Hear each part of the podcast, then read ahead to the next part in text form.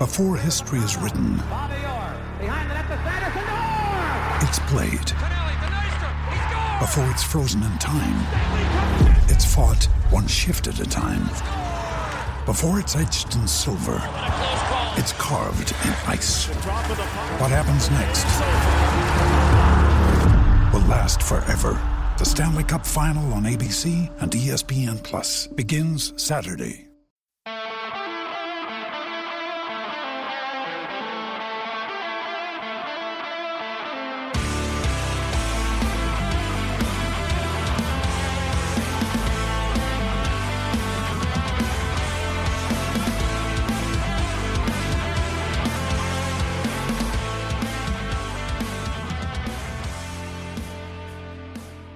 Good, boys and girls? Two Footed Podcast on Thursday, January 13th, brought to you by EPLindex.com and our presenting sponsor, Liberty Shield.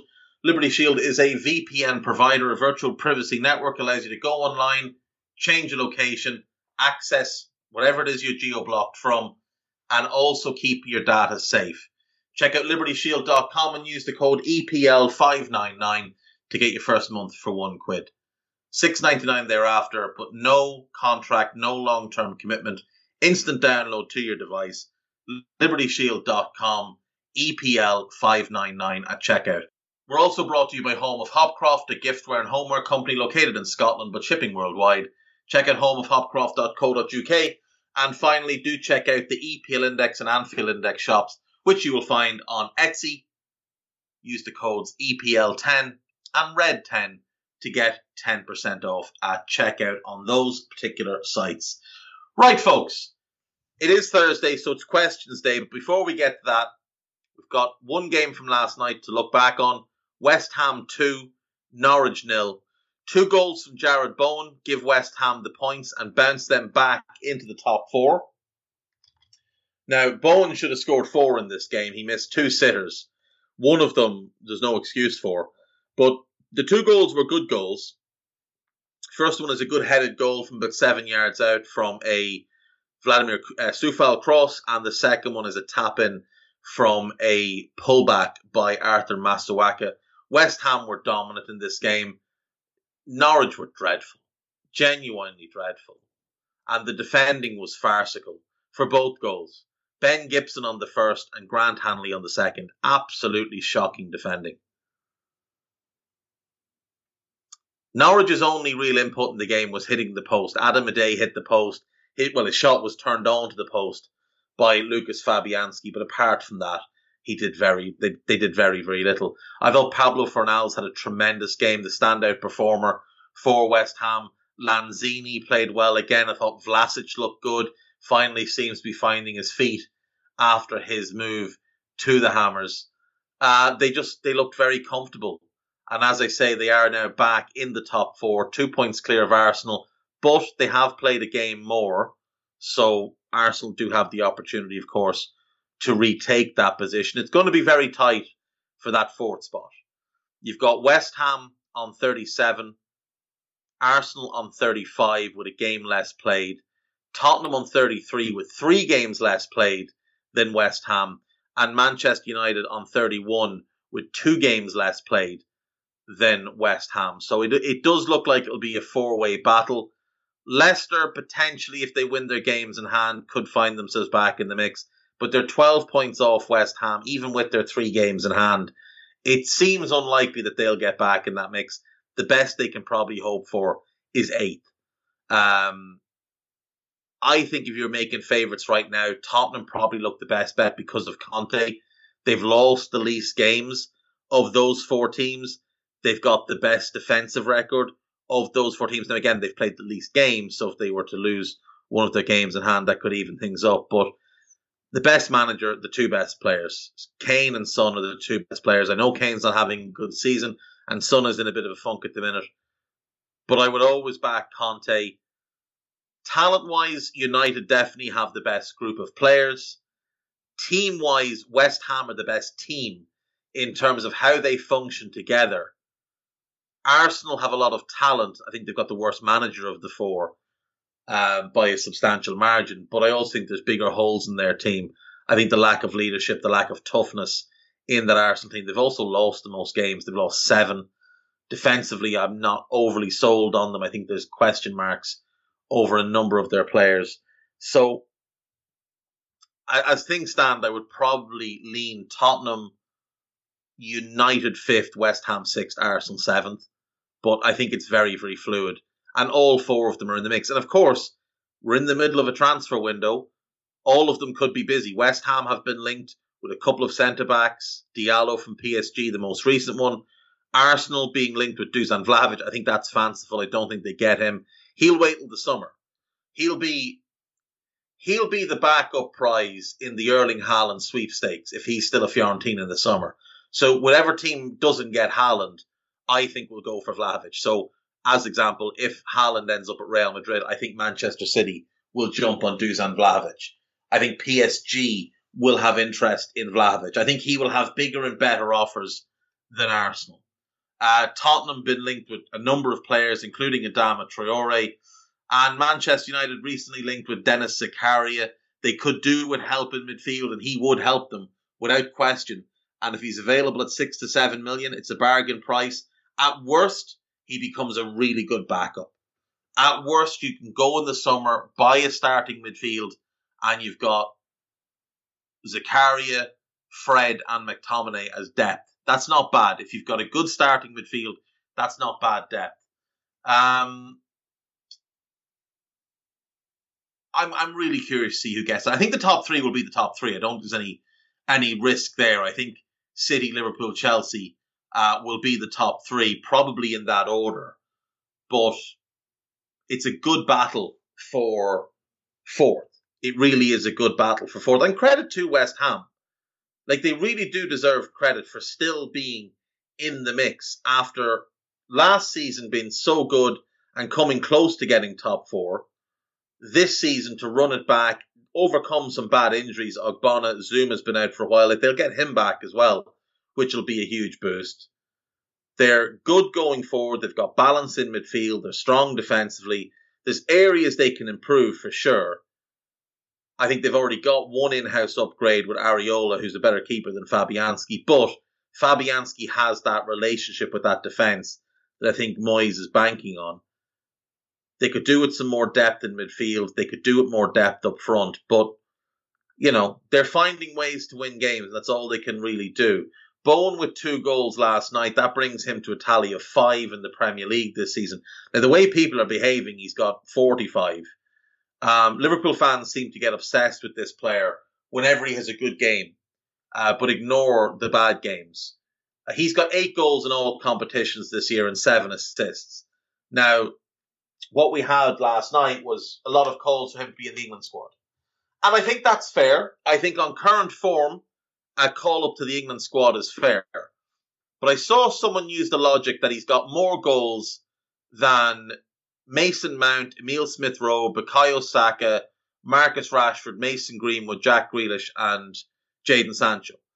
I think we're all in agreement that the three boys at United, Greenwood, Sancho, and Rashford, are all having dreadful seasons at a club that's having a dreadful season they're underperforming massively.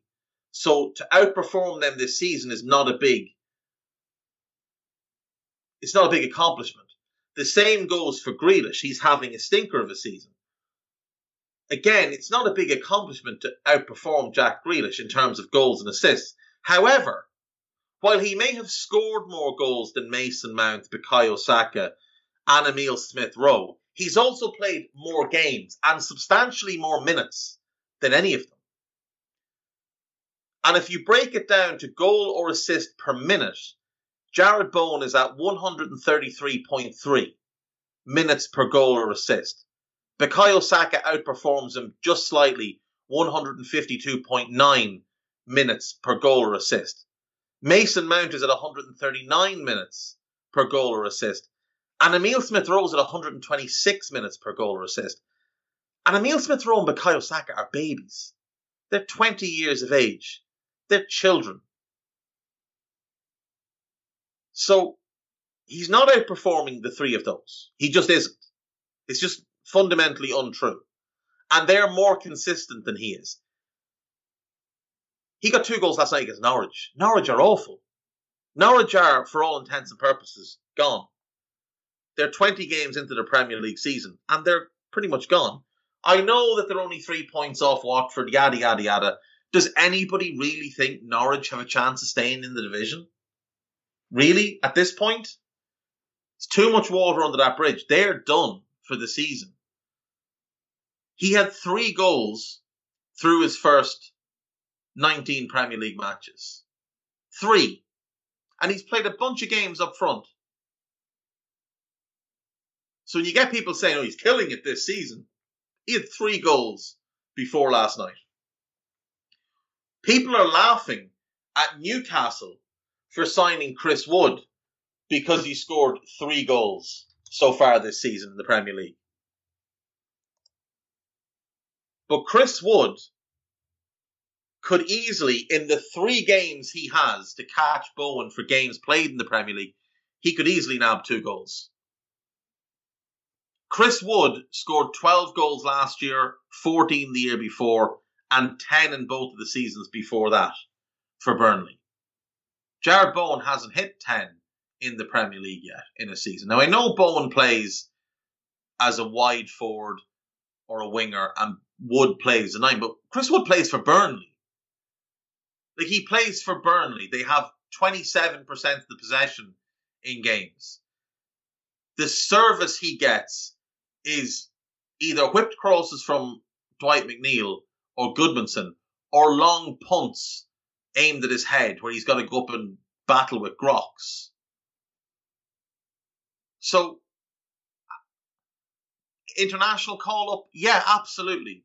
Jarrod Bowen right now probably does deserve an international call up because Green, uh, Greenwood, Rashford, Sancho, Grealish, they're all underperforming. Not because he's a better player than them, not because he's on their level. He's nowhere close to their level. They're all better players than him. But right now, this season, he's outperforming them. So if you go on form, yes, but form is temporary. Class is permanent. And we've seen enough from Greenwood, from Rashford, from Sancho to suggest they're better players than him. Like Mason Greenwood has shown that he is an incredible talent. Mason Greenwood has already had a Premier League season with 10 goals. Last season he got seven, and it was seen as a step backwards. This season he's got four. And again, he's underperforming, but he's only got one goal less in the Premier League in five games less and substantially less minutes than Jarrod Bowen.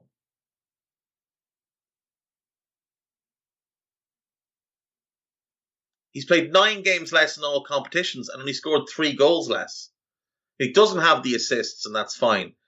But it's not like when we see Jarrod Bowen's assists, they're incredible. They're generally beat a man, put it across to face the goal. That's generally what his assists are. Marcus Rashford, we've seen him have incredible seasons for Manchester United. We've seen him be a top level player. We've seen him score double figures three seasons in a row. We've seen him get double figures in all competitions five years in a row. We're yet to see Jarrod Bowen do it at the highest level. So we need to see more from Jarrod Bowen. He's got eight in all competitions this year in 30 games. Last year, he got eight in all competitions in 40 games.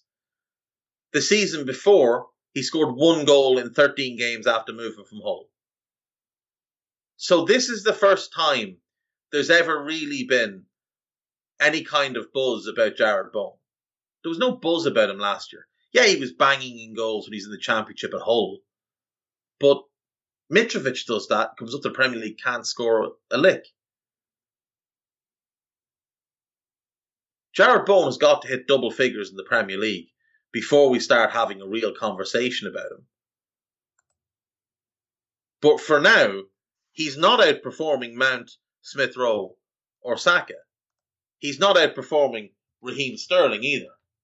Raheem Sterling, in what was seen as a down year last year, was still putting up some half decent numbers. And this season, he's got nine goals and three assists in 1551 minutes. So again, he's outperforming Jarrod Bowen. He's got a goal or assist every 129 minutes, which is 24 less than Bowen. So there's another one who's outperforming him. Like I said, last year we heard about, you know, Sterling is finished. He he's not at the same level anymore. Maybe he's past his prime. But last season, Sterling still put up 14 goals and 12, 12 assists. You know, last season when he was allegedly having the worst season of his time at Manchester United. And, and no, to be fair, it wasn't allegedly. It was the worst season of his time at Manchester City. He's still a goal and assist, a goal or assist every 142.4 minutes, which is nine minutes less than Jarrod Bowen in supposedly the greatest season of Bowen's career. And that was a down, a down year for him. People are too quick to write off certain players and too quick to bump up certain other players. Jarrod Bowen is the flavour of the month, but if you watch him week on week, he's not West Ham's best player. He's not their second best player or the third best player. Rice is their best player, Fornals is second, Soucek is third. After that, he's in the mix, but he's not the clear fourth choice. Benrahma's as good as him, Antonio's as good as him, Kurt Zouma's as good as him, if not better. Coufal is as good as him. Like West Ham have a, a lot of good players who are on an even keel. But their their three best players are Rice, Fornals, and Soucek. And everybody else is just that level below them. Rice is the one that has the ability to propel himself to a level above, largely given his age. But we shouldn't be too quick to anoint Jarrod Bowen as some sort of you know new star in the league just because he was linked with Liverpool. And remember that link came from James Pearce and a West Ham reporter, which says to me it came from his agent. It came from his agent looking to get his client a new contract. 18 months into his contract, after a decent season last year, nothing spectacular, but a decent season last year, that is the time to hit West Ham up for a new contract, especially having just qualified for European football. When he joined West Ham, they were a team battling relegation under David Moyes. Now they're a team in Europe. So obviously he's going to want more money. That's where that link came from. There may well be no interest at all from a top club. But look, if he continues to play this way, if he ends the season with, I don't know, 10 Premier League goals, maybe 13, 14 in all competitions, double figures assists. That's absolutely tremendous. Really, really good. And that's a great weapon for West Ham to have. But that doesn't translate to him going to a top club. That doesn't translate to him going to Liverpool. Where would he play for Liverpool? He plays one position. He can play as a nine, he's not very good there. He's not playing as a nine for Liverpool. Because Jota's a better player and Firmino's a better player.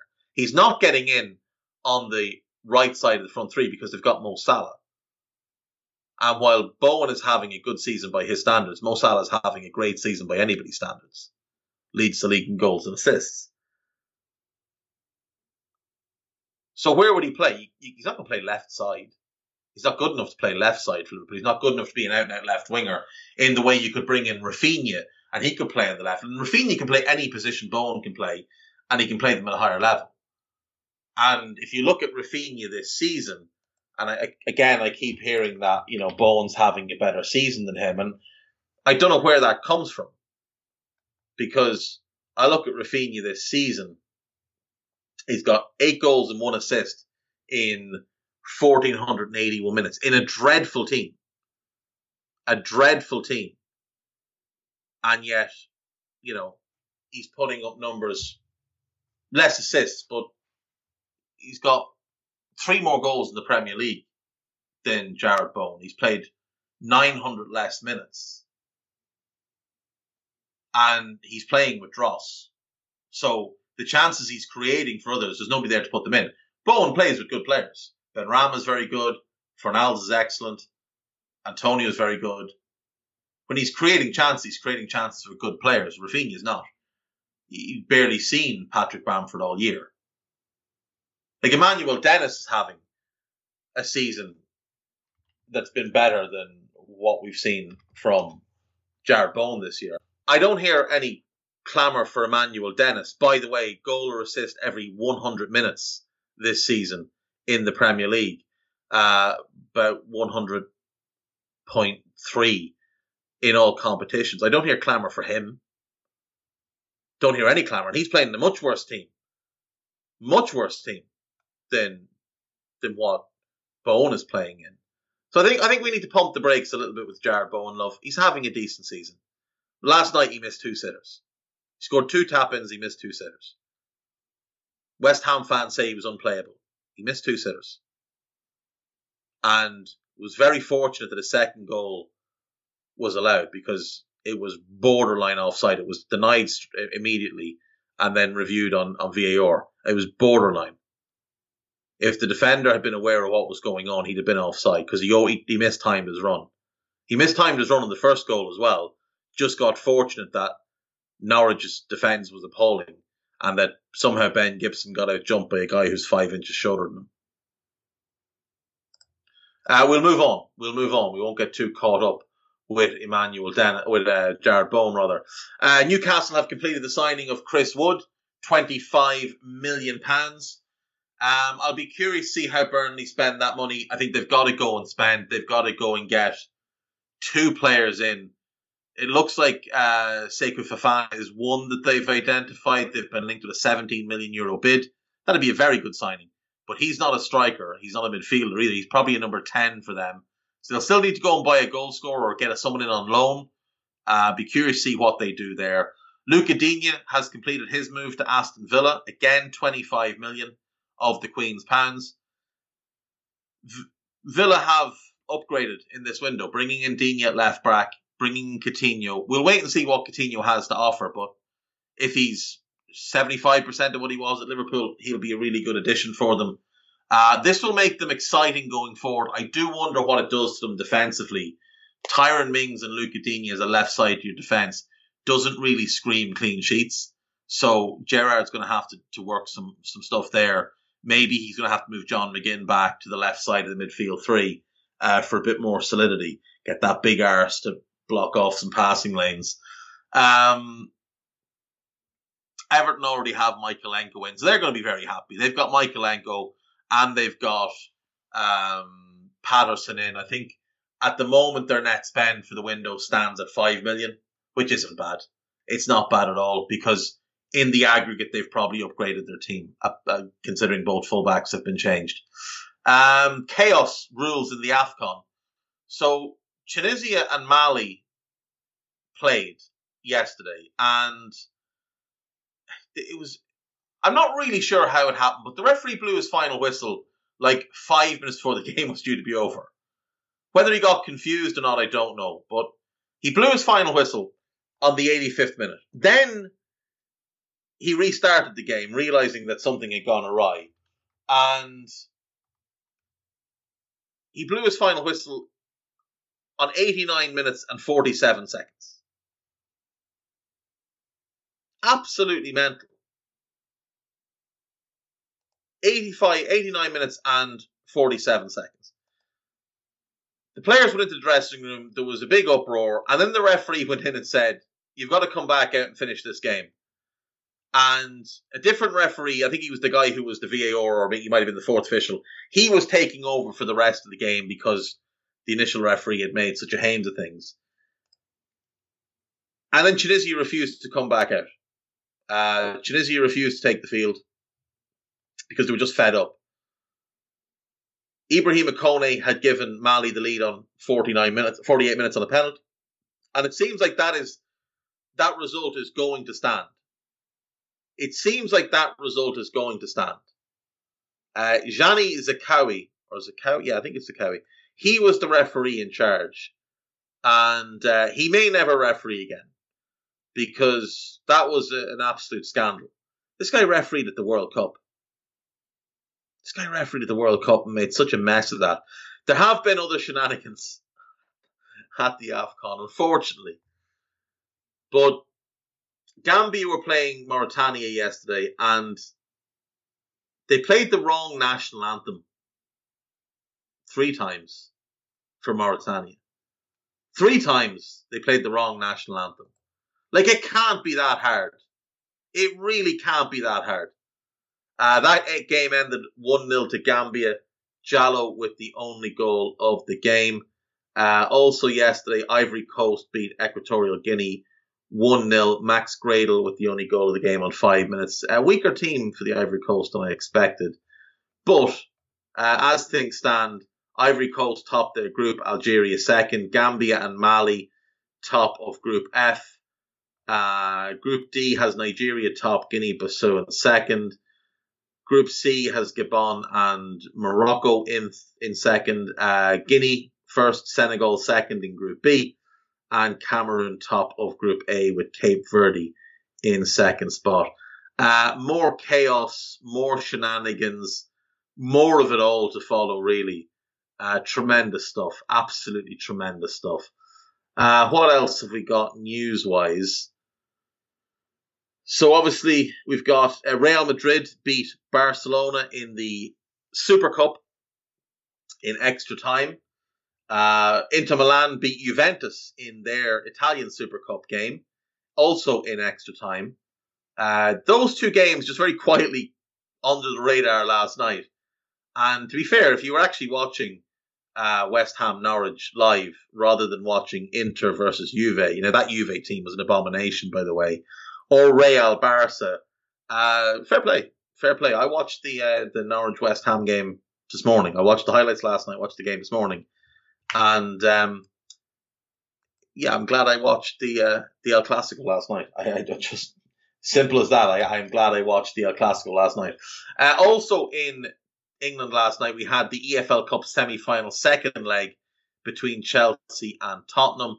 Antonio Rudiger with the only goal giving Chelsea a 3 0 aggregate win and sending them through to the final where they will await either Liverpool or Arsenal.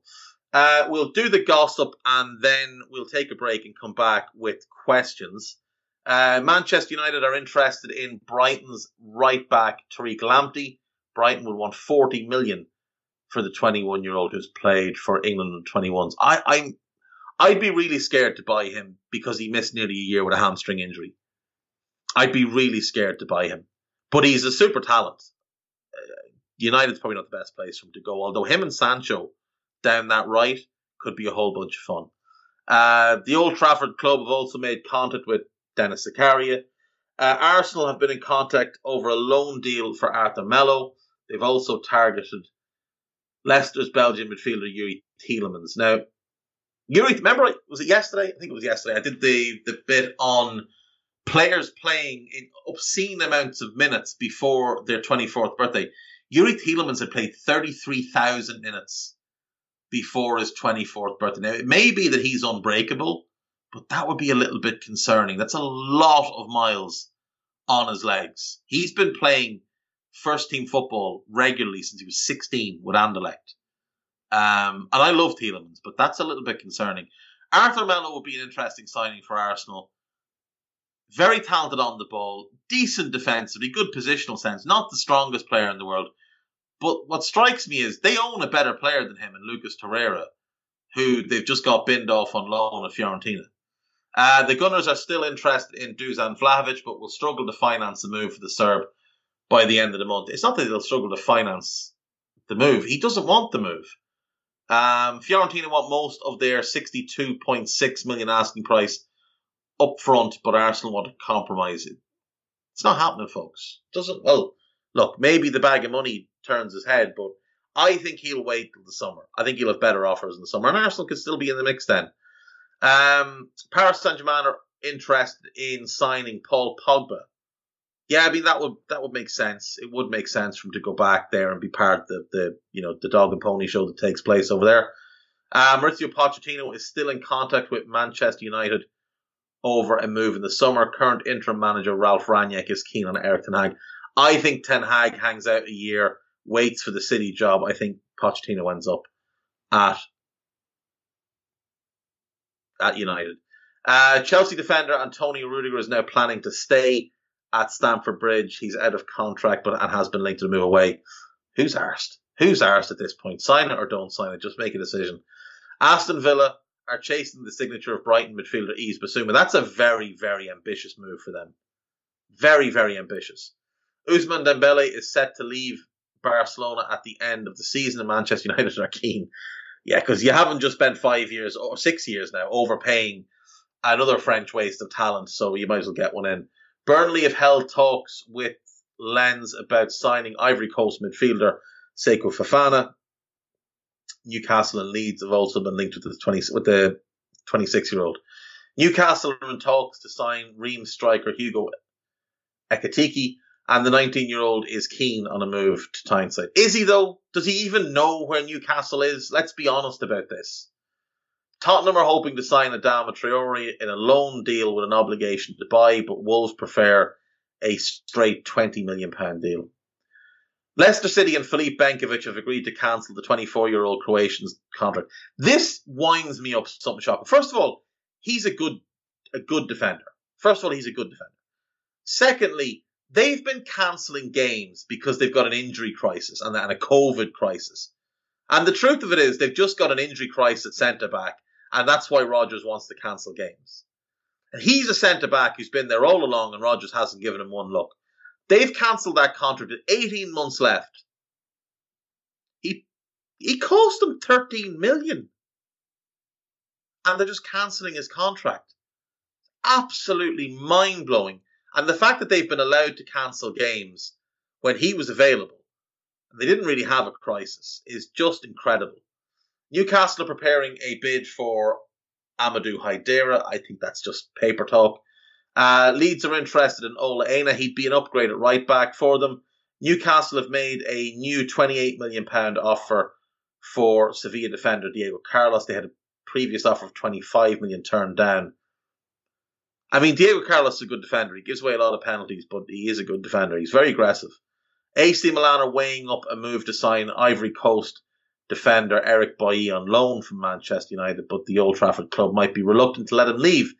Uh, you're looking to sign a defender on loan to cover an injury crisis, and the defender you target is someone who's always injured. Make it make sense. Make it make sense. Juventus are interested in a loan move for Barcelona and Netherlands forward Memphis Depay. Apparently they're not. is reporting that they are, but they seem not to be when the, the talk was Morata would go one way and Memphis would go the other. Uh, West Ham goalkeeper Lucas Fabianski said to sign a one year contract extension. It is time for them to move on to Areola. I know he's having a decent season. I do know.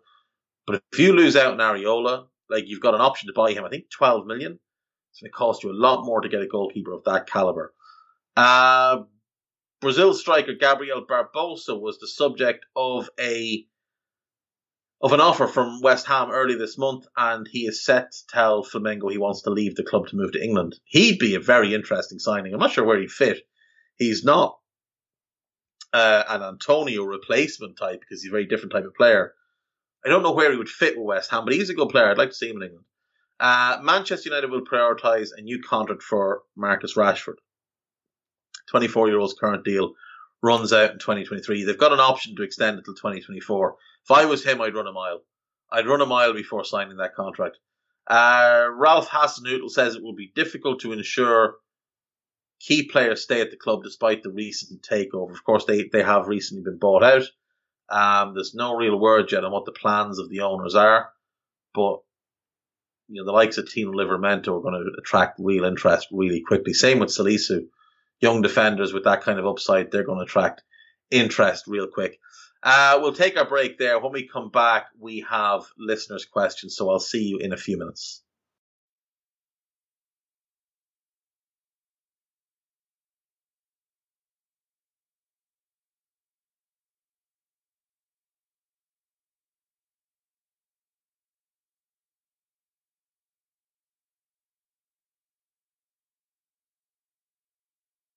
Right, welcome back. So, uh, listeners' questions of a Thursday.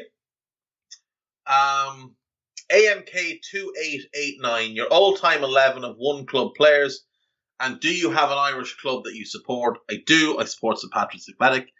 Um, used to go to the games a lot when I was a kid and when I lived in Dublin. So St Pat's Athletic are my team. Now, when I say support, I keep a, you know, a loose eye on what they're doing, but um, I haven't been a, a real supporter in, in a long time. Uh, your all-time eleven of one club players. I saw this one earlier, and I have prepared my eleven. Now, I will say this was much easier to put together the defense than the attack. So what I've got, I've got Lev Yashin in goal, one of the greatest goalkeepers of all time. Um, I've got Giuseppe Bergomi at right back, Inter Milan legend, plays centre back as well, but he, he was a right back for much of his career. Paolo Maldini at left back, maybe the greatest defender of all time. Franco Baresi as one of my centre backs, arguably the best centre back of all time, next to Tony Adams, who I believe is the best English centre back of all time. Um, certainly a much better defender than the likes of Terry and, and Ferdinand, who are held up on a pedestal. Sol Campbell would challenge him. Obviously, Bobby Moore, but he's before my time. But uh, yeah, I've got I've got Bergomi, Adams, Baresi, and Maldini at the back. So you're not scoring against my defense. Um, and funnily enough, all of these guys were sort of at their peak in and around the same time. Maldini a little bit later than the others. He's a couple of years younger, I think, than Adams. But yeah, that, that's what I've got in defence. In midfield, so I've got Paul Scholes. I think Paul Scholes become hugely underrated. I've got Dieter Eilts, who's one of my favourite players. He's the reason Werder Bremen are my Bundesliga team. And I've got Sergio Busquets, again, one of my favourite players. So they're my midfield three. Uh, that's a very slow midfield three. I've got Koke as an honourable mention from Atletico Madrid. Um, but yeah, I've got a very slow midfield three. Then I've got in attack, it's a little bit of an awkward fit. I'm going to have to play Giggs on the right of a front three, which isn't ideal. But I mean, you can't deny, I, I, you can definitely argue with things Ryan Giggs has done off the pitch. You can't argue with the career he had and the fact that he was at United for all of their success under Ferguson. Um, I've got Matt Le Tissier as my false nine again. He's gone completely off the rails. He is an absolute head case. But Le Tissier was a sensational player for Southampton and kept them in the division single handedly for years. And then playing off the left, but with freedom to do whatever he wants, because I you're never putting this guy in a box. Francesco Totti. For me, one of the best players of the last 30 years, one of the most entertaining players someone I would go out of my way to watch kick a ball against the wall. So I'll go Totti. So that's my 11, and Koke is my honourable mention. Uh, Carragher, honourable mention. But I was told as well I couldn't leave. I couldn't have anyone that was on loan, so that's fine. And I didn't include the likes of Gerrard, who went on and played for somebody else, or Iniesta, who went on at the end of his career and played for somebody else. So uh, that's what I've got. Hope that answers the question. Chris Colby, early question how would you spend the wood money if you were Burnley and actually spend it all? Two scenarios one with a goal of staying up, and one with the inevitability of going down and adding players to come back up. So, this is difficult. So, the, the goal obviously is to stay up. It, it has to be. I think they're going to have to change formation a little bit. But I, I would look at I Fofana is one that's been linked, and I think he's a really good player. I, I think he'd be a really interesting player for Burnley to get. And I think if you play him as a 10 behind a striker with Max Cornet on one wing and Dwight McNeil on the other, I think that's a really exciting trio behind a striker. Then you still get to keep your Westwood and Cork double pivot in midfield, and you get Josh Brownhill can play as the 10, or he can play in central midfield. You've got Gudmundsson and Aaron Lennon can play the wide roles. You've got depth for strikers with Ashley Barnes, Rodriguez, and Vydra. You just don't want any of them starting. Um, so they'd, they'd have to get a striker in now. Fofana, the fee I've seen mentioned is about 14 million. We'll wait and see if it's if it happens, but I think that would be a good starting point. Um, you look at their defense they brought in Roberts in the summer right back. They've still got uh, Lowton there. I think Bardsley's still there as well. So they're fine there. You've got uh, Taylor and Peters at left back. Again, you'd like a younger backup, but it's okay for now. You could do with a body at centre back, but you've got Tarkowski, you've got Mee, you've got Collins. Now, Tarkowski's going to leave on a free in the summer, all things being likely. So Collins probably becomes a starter. I think they need to buy a centre back. Joe Worrall is one. Uh, Dickie from QPR is another. McKenna from from Forest, uh, Worrall's teammate, could be one. I think they are all Burnley esque defenders um, that they could maybe look at. But for now, they're probably okay to finish out this season. So you've got to go find that number nine. You've just got to go find someone that can score goals, and you've got about 11 million left, plus anything the owners might kick in. I'd be curious to see them go for someone like an Eddie Nketiah, but I don't think he'll move that far. No, I think he'll probably go to Crystal Palace or abroad. He's probably a bit too too small to be a Dyche number nine. Um, so, I mean, if you're looking for the, the prototypical Dyche number nine, you're looking at someone six three, six four, dominant in the air, mobile, decent on the floor if Mateta's loan to QPR gets cancelled, I wouldn't be against going for him on loan. He won't. He hasn't done well in the Premier League, but he is a decent player, and he could be interesting. Uh, Ajorque from Strasbourg will be the one though, and if you could get him in on loan with an obligation to buy in the summer, I think he'd be perfect. Proven goal scorer, six six, great in the air, physical, three years younger than Wood and a more technically talented player than Wood. I think someone like him would make a lot of sense for them. So I don't know. I, I don't know if you could get him in uh, this window on loan, but if you could get him on loan with an obligation to buy, I think he'd be perfect. I really do think he'd be perfect for them. So that that's what I would do. I, I'd go Fofana and Ajorque, I'd play him as the nine, Fofana as the ten, McNeil on the left wing, Cornet on the right wing, and keep your your Westwood and Cork double pivot, or Westwood and Brownhill, whichever you prefer. But that's what I would do. And then in the summer, I think you look at bringing in a centre back, bringing in a younger backup left back, and maybe adding one more body in midfield, in central midfield, because you've only really got three. And I think you need at least four when you play a two man midfield. So uh, that's what I would do. If they go down, I, I really don't know, because McNeil will leave, Cornet probably leaves, Pope leaves. You're talking about a complete rebuild if they go down. You really are talking about a complete rebuild if Burnley go down. And I don't know if Dyche will stick around to do it. Um, so you could be starting over completely. Um, Team Dream Star, did you see Bruno's performance? I did. It was awful, but he wasn't as bad as some others on the team. Um, right, Ragav. Uh, what were your expectations for these players when you first saw them play? As in, this guy has the potential to be an all-time great, among the best of his generation, good player or nothing special. So Robinho's the first. Um, genuinely, I, I thought he'd be among the best of his generation. I, I genuinely did think he'd be a great, great player for a long time. So much talent, but just wasn't dedicated to the game. Uh, Ricardo Quaresma, exactly the same. Thought he'd be among the best of his generation. Natural ability, higher level than Cristiano, but just wasn't as dedicated. If he did Cristiano's mindset, he might be the best player ever. That's how skilled he was. When Quaresma was 17, 18, like this kid was just different.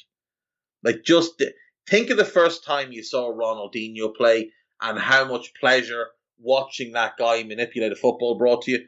Quaresma was like that, but with more pace and more more theatrics, really. Like Dino didn't develop a lot of that until later. There's a lot of step overs and different things. But a lot of the stuff that we saw make him great at Barcelona only really started to click at Barcelona. Quaresma was doing that stuff as a kid at Sporting. Um, he just made he made a lot of bad moves. He made a lot of money too early. Is, is one of the problems. Adriano, I thought he'd be an all-time great. I, I did. I think thought he'd be an all-time great.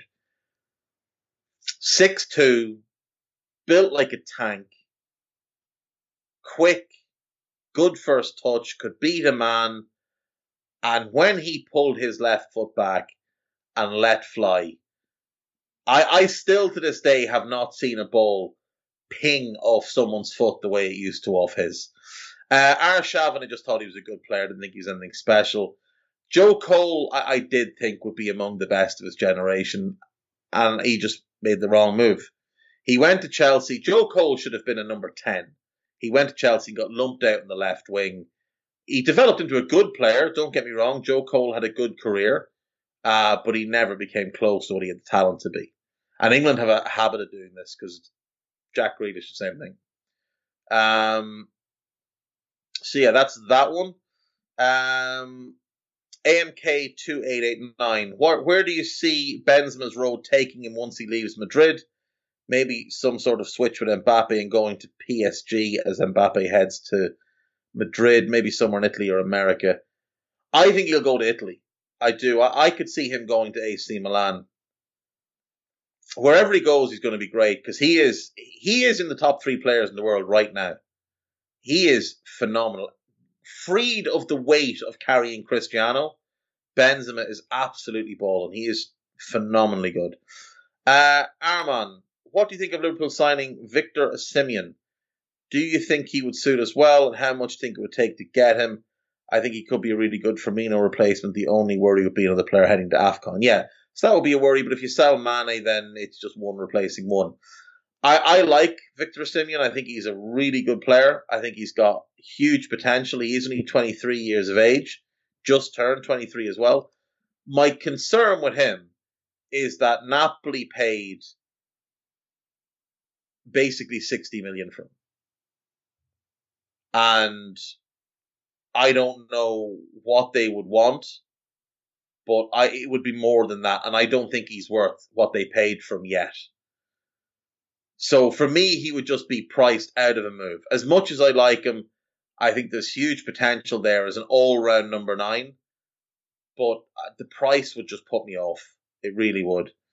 Um, Brian X, want your opinion on a player I liked and always thought was so unfortunate to be injured. What do you think of Vicente Rodriguez at Valencia? Loved him. Absolutely loved him. In the modern game, he would be an inside forward. Actually, Brian has mentioned that. He would be an inside forward in the modern game, without question. So I used to have a season ticket at Brighton, and he signed the last season I had a season. I left England a couple of months after he signed uh, and moved home, he he was just the, the talent he had. It was the championship, admittedly, but the talent he had just stood out. But his career was wrecked by injuries. Like, he only had one season of the last eight, sorry, the last seven seasons he spent at Valencia, and he had one season where he played 26 or more games. And it it all came off the back that 0304 season under Rafa Benitez when they won the league. He scored 14 goals, 12 in the league, 14 in all competitions, won the UEFA Cup that year as well. He was sensational. And there was strong links that he was going to be the one to come to Liverpool, that Benitez wanted him at Liverpool. And injury after injury 15 games, 22, 21, 25. He finally managed to get back on track in 08 09 and play 38 games in all competitions, scored 10 goals, but then 11, 14, and even with Brighton, he was plagued by injuries 17 and 12 in his two seasons there. He was so unfortunate. So unfortunate. Such a good player. Yeah, I, I really, really liked him. I would have loved to have seen him come to England fully fit and just bang goals in. Rick M, how do you rate Julian Alvarez from River Plate and what clubs in England would be a good fit for him? I've not seen enough of him. He looks like that prototypical short, bustly South American forward, your your Tevez, your um, Angel Correa, your Suarez. Don't know if he's going to be that level of player, but certainly looks a good player certainly looks like an exciting player. Um, as for where he'd be a good fit, Bayer Leverkusen maybe. Like I'd like to see him have that in between move rather than jumping to Liverpool or United or someone. Take that in between step, and I think him one side of Patrick Schick with Moussa Diaby, the other could be interesting for them. Um, what are your t- KR99 top five favorite seasons supporting Liverpool? Um, Jesus, uh, 94, 95 was fun because we were we were a fun team to watch. 95, 96 was. I loved the Roy Evans era because we were fun to watch. But 2000, 2001, absolutely went to pretty much every game that I could that year, and Liverpool won three trophies. The following season was a good season as well. Came second in the league. Houllier made that ridiculous ten games, ten games from greatness comment and kind of threw the whole thing away. Um, 0405, obviously winning the Champions League. That run through Europe and the excitement of what Benitez, who you know come in having won two La Ligas and a UEFA Cup, that was a fun season. Um, 0607, because Mascherano arrived in the mid middle of that season, and we got to a Champions League final. I loved that season. It was just a shame it ended with nothing. 13 14 was fun. And the main reason 13 14 is my number one. I would say it's one. 18 19 is two. 2000 2001 is three. 04 05 is four. And 94 95 or 95 96 is five. But the reason I would say 13 14 is one is because we started doing the Anfield Index podcast that year, and it, I was living in Australia, and it it just made the season for me. I know it all ended in heartbreak, but it is what it is. Uh, James, what do you think about Van Dijk right now? He's still brilliant. He's obviously not back to his best. That's to be expected before a big injury. How long how long would you start? Would you t- before you start getting worried? So I'm not going to get worried at all. Uh, he is exactly where I thought he would be. This is a two-year injury. To get back to his best, it's a two-year injury. So he's had one year. I think by next season, Virgil is back at his very, very imperious best. But he is still the best centre back in the league even now, and it ain't close. There's no one even touching his level. So I'm not worried at all. Um, right, Isaac Gilding using players that don't represent their country or that, that didn't represent their country at all, or in your opinion simply didn't represent them enough, what are the best 11s you could make for England, France, Spain, and Germany? Maybe do Ireland too if you want more of a challenge. So the problem with Ireland is we don't produce enough good players to have a good 11, let alone an overflow of good players. Um, this would actually be fun to do. I want to take some time to do this though. So I will do this, but I won't do it for today. I'll do it maybe for Monday. No, not Monday. Tuesday. Tuesday. I'll do it for Tuesday. Um, yeah, best 11s. I assume this is historical as well, not just now. So best 11s of players who didn't get enough caps or didn't play at all uh, for England, France, Spain, and Germany. I will do that for Tuesday. Um, I have one last set of questions to come. And here they are. So this is from Nazu. Uh, just a couple of questions regarding Real Madrid. Who do you think they should bring in to play in midfield alongside Camavinga? I was thinking Tielemans. Let me know what you think. Tielemans would be interesting. The only question I would have is which one of them are you going to have sitting? Because I think Camavinga and Valverde as much as they could do it, it might not be the best use of them. I think Tchouameni could be perfect. Same age profile as Camavinga and Valverde. I think as a replacement to Casemiro, similar enough stylistically with Casemiro as well in that physical, dominant performances, good passing range, gets himself forward. I think Tchouameni would be the perfect one. Uh, do you think Haaland will work alongside Vinicius and Mbappe? Bit disrespectful leaving Benzema out. Listen, it is disrespectful because Benzema has been amazing since Cristiano packed up and left. But you've got to look for the long term. And the fact of the matter is that if you can get Erling Haaland in, you do it. No matter what else you have, you do it. Erling Haaland can be a machine for you for a decade. At best, you're probably getting two more good years of Benzema. If you can get value for Benzema and sell him and get a chunk of money back, doesn't that help pay for the rest? As for Mbappe and Vinicius, that could be a little bit weird as a three. Now, it could work. Mbappe on the right, Haaland through the middle, Vinicius off the left. Or switch Vinicius and Haaland. I've often wondered could they maybe go 4 4 2 and play Vinicius wide on the left, Rodrigo wide on the right, two man midfield, that would probably be Valverde and Camavinga long term, and then the two guys as a front two. That I think might work a little bit better. But if you're going 4 3 3, I think it, it can work because they're young enough to make it work. They're young enough to develop them to make it work. And if they all want to be there, they can absolutely do it. Can Rudiger work in the back four? I don't think he's very good in the back four. I don't think he's very good in the back four at all. So he played in the back four under Sarri at Chelsea, and I didn't think they were great at all as a back four. I thought he was questionable positionally. Thought his judgment was off. His decision making was off. He allowed runners off his blind shoulder too often under Lampard, then he was an unmitigated disaster in it too. And they were remember they were trying to sell him and couldn't find a buyer for him because Zouma had taken his position.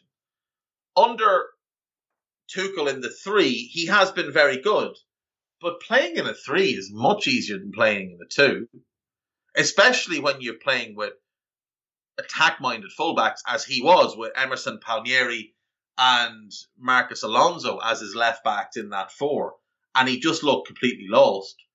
So I think playing in the three suits him. If I was Real Madrid, I wouldn't touch him.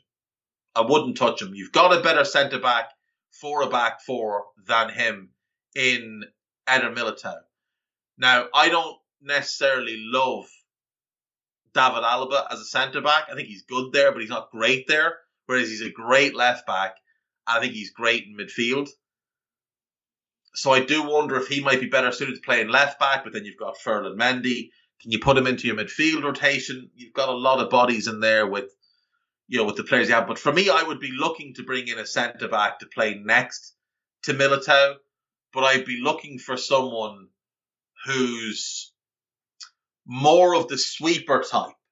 Militao is that aggressive front foot defender. If you could find he won't leave PSG, unfortunately. But if you could get Marquinhos in there, that would be perfect. Um, but I do think, I do think that attack could work. I think Tchouameni would be perfect. And I mean, look, Tielemans will work. You can play. Valverde could play as the holder. I, again, a bit of a waste of him. Camavinga could play as the holder and be incredible you could go diamond. So you could play Camavinga deepest in a diamond, Valverde and Tielemans as the engine of it. And Vinicius has the ability to play as a 10. So you could play him as a 10 behind the other two, Haaland and Mbappe. And that could be absolute death for everybody. That could be just incredible. Would open the right flank from Mendy.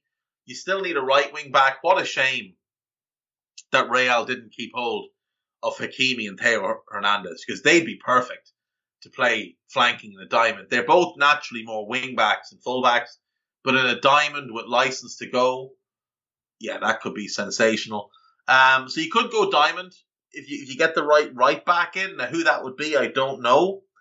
There's not exactly a a surplus of great right backs right now, but I, I trust Real to find one. Um, or maybe you can you can convert somebody into that. I, I don't know, but I, I, think the Haaland Mbappe thing could work. Um, right, that is it then. That is me. We've gone a bit long. We are a little bit late out today because we went a bit long, but you know it is what it is. Uh, I will see you all tomorrow. Take care of yourselves. Have a good day. And Isaac, I will get that one on Tuesday. Thanks a million. Bye bye.